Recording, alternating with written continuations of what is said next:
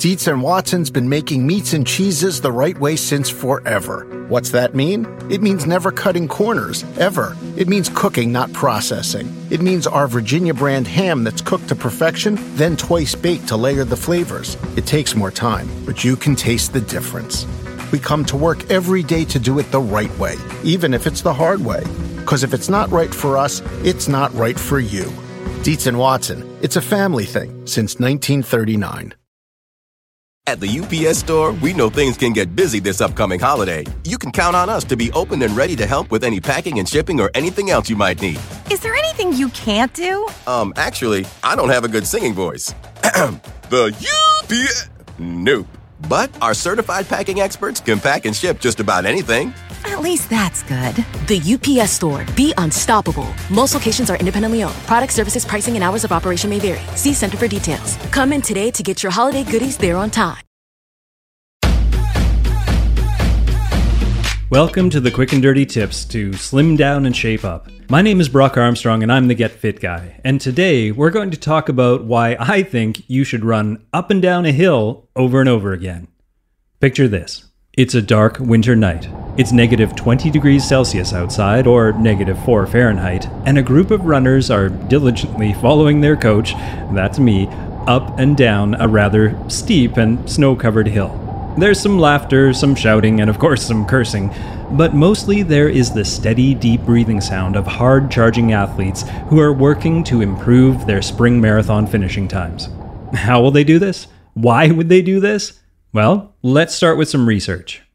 In 2012, a group of Australian researchers used the latest technology to investigate the question of what is the best way to run on hills? They coerced a bunch of runners to go out and run on a hilly 10 kilometer course while wearing a portable gas analyzer to measure oxygen consumption, a GPS to measure their speed and acceleration, a heart rate monitor, and an activity tracker to measure their stride rate and stride length.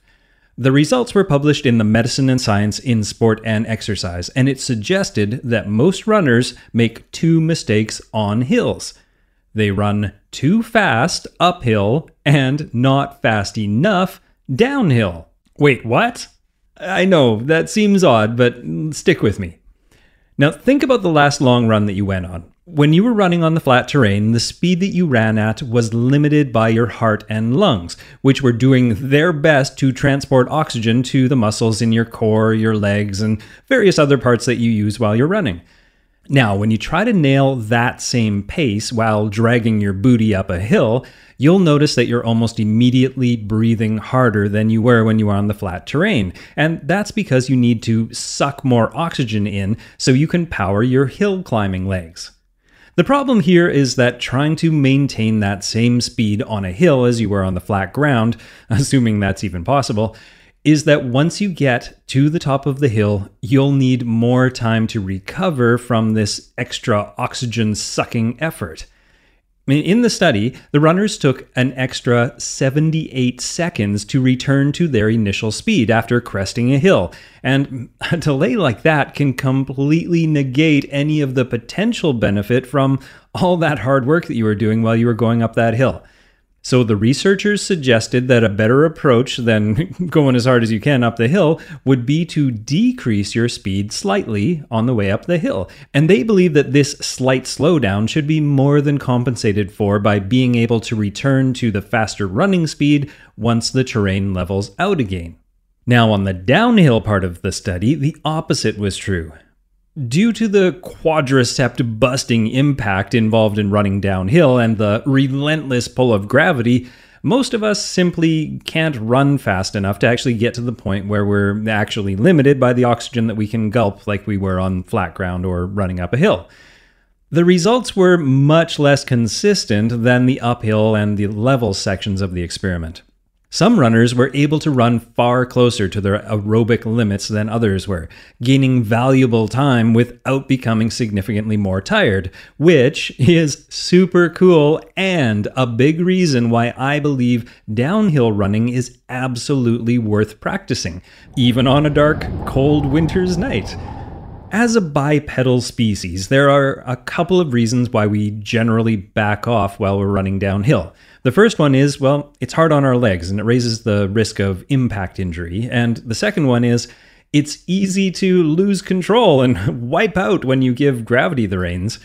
But because of reason number one, it appears to be prudent to actually limit downhill training to short sprints on a gentle grade as was demonstrated by a 2008 study from the Marquette University in Wisconsin that was titled The Optimal Downhill Slope for Acute Overspeed Running. Now, they found that a 10% grade or a 5.7 degree slope was ideal to maximize your speed, and a 40 yard sprint was the ideal distance to reap the benefits without you, your quads, or your knees blowing up. So, with all of this in mind, it appears that the advice slow down on the ascent and speed up on the descent should help you rock those hills. But you're going to need to practice this to find the right balance. And this is why I had my athletes out running hills even in the middle of winter.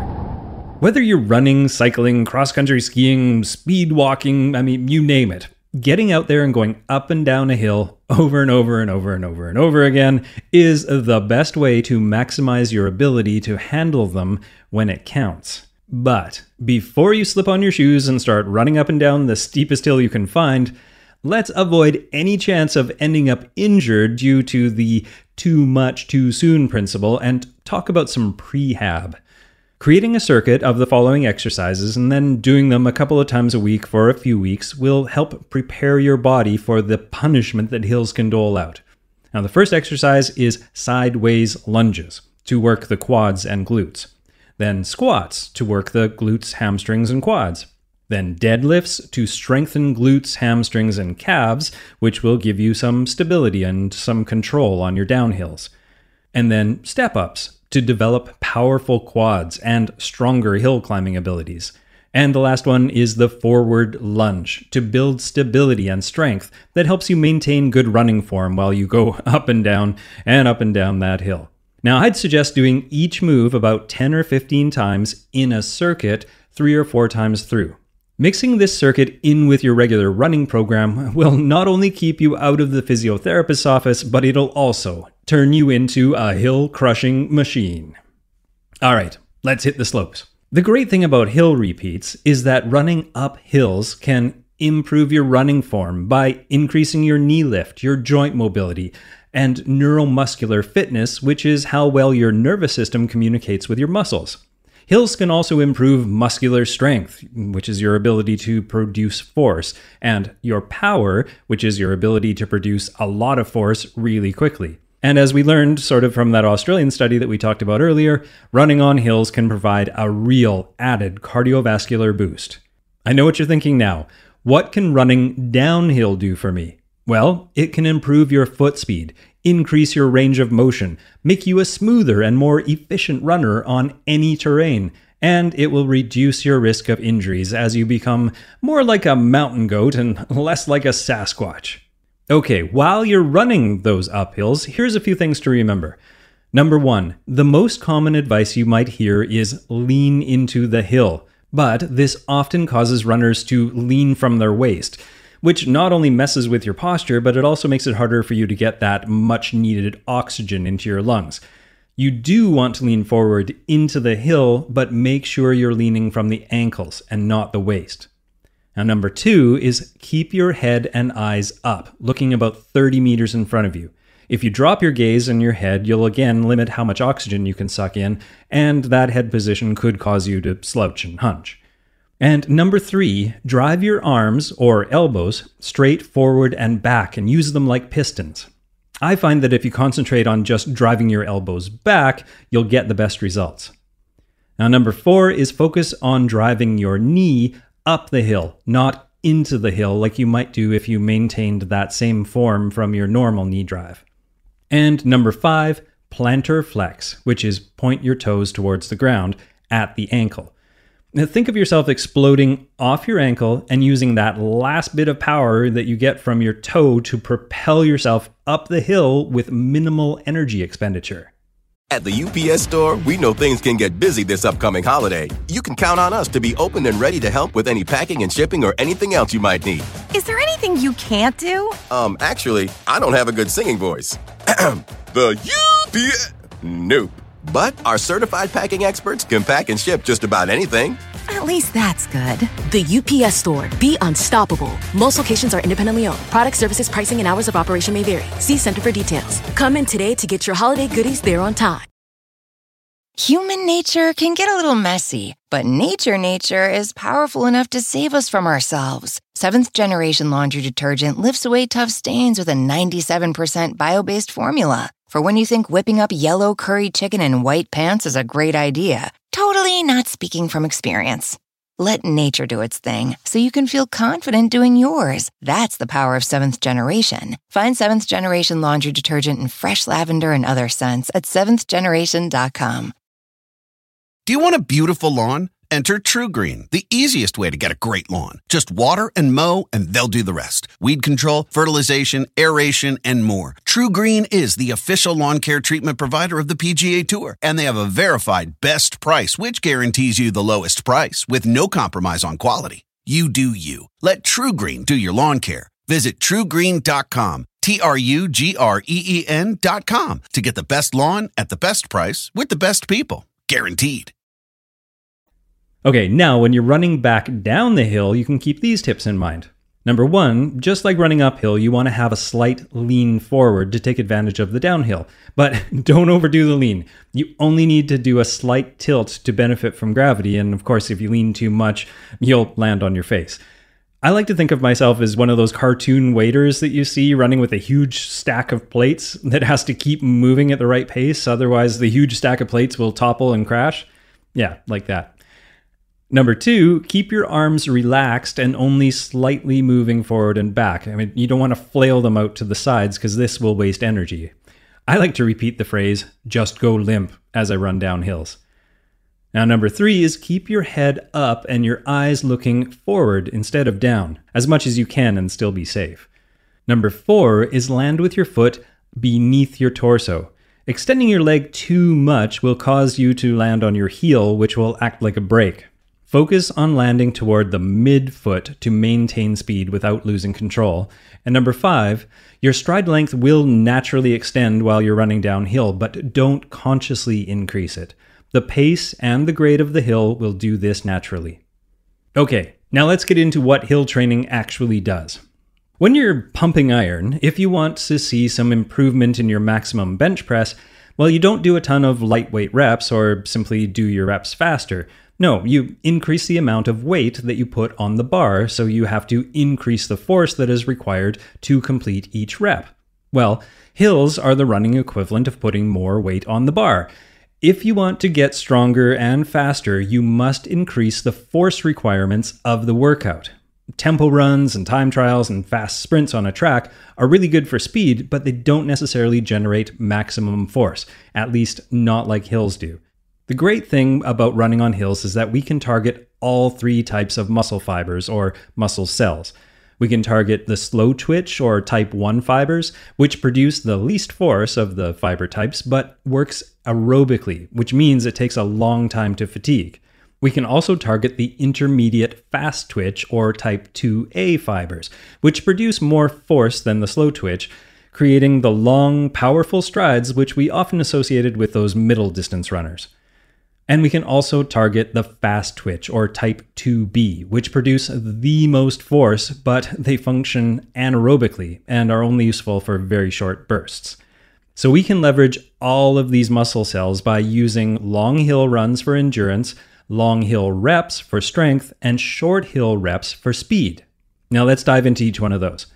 The long hill runs. Performing a long hill or hills during a run can increase the percentage of slow twitch fibers that are recruited, and this creates extra resistance, strengthens our fibers, increases ankle flexibility, improves our stride, reduces neural inhibition, improves coordination between muscle groups, and recruits intermediate fibers, improving coordination between the fiber types.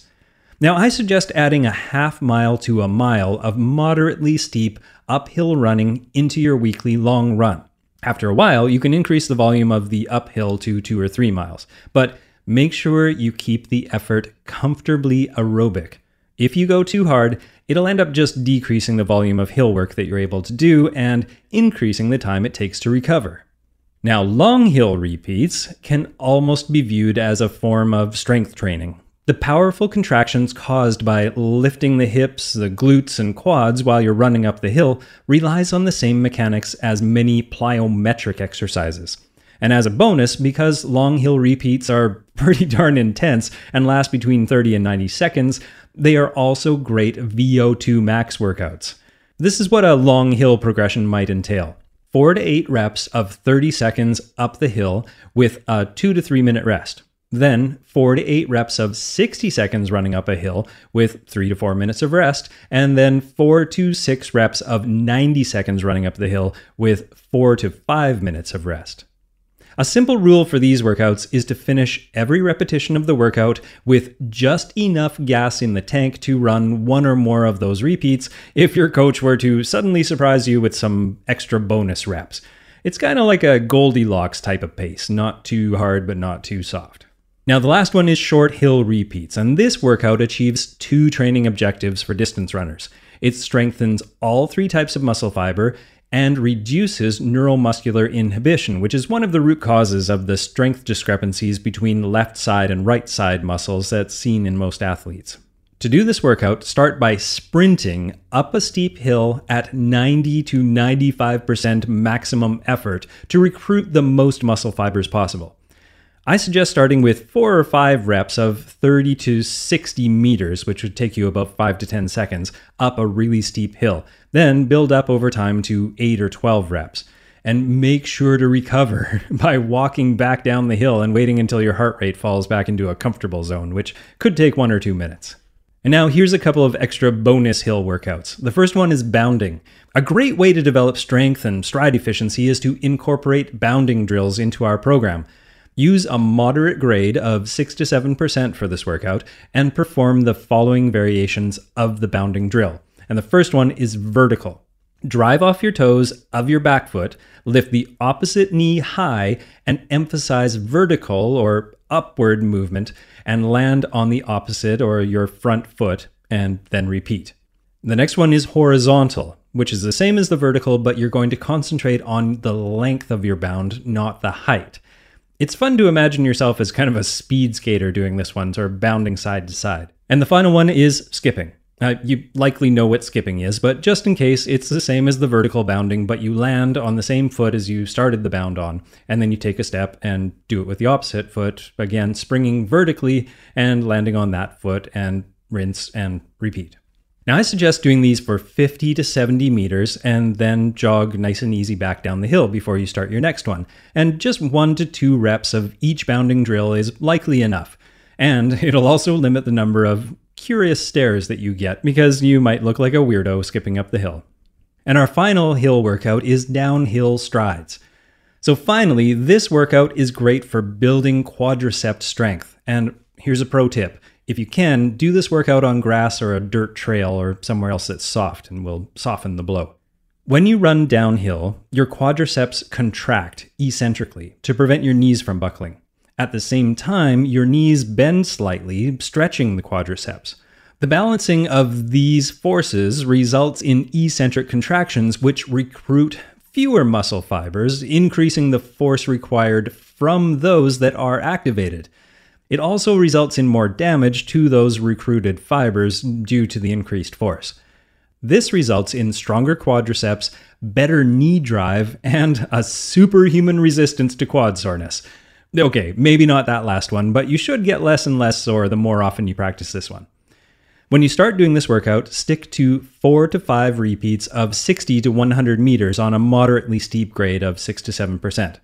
Run at about 85% of your maximum pace and then take 2 or 3 minutes of recovery between hills. After a while, you can increase this to 6 or 8 reps at 90 to 95% of your effort, but don't force it. Make sure you give your body time to get proficient and efficient at this one so, well, so you don't wind up with bags of ice on your knees. All right, are you convinced? Well, a recent study published in the Journal of Strength and Conditioning looked at the connection between treadmill intervals at an incline and running economy. The researchers compared three groups of runners. One group that performed four to six high intensity treadmill intervals for an average of 2 minutes and 16 seconds with no incline. One group that performed 10 to 14 30 second high intensity intervals at a 10% incline, and a control group which continued fiddling around with their regular routines.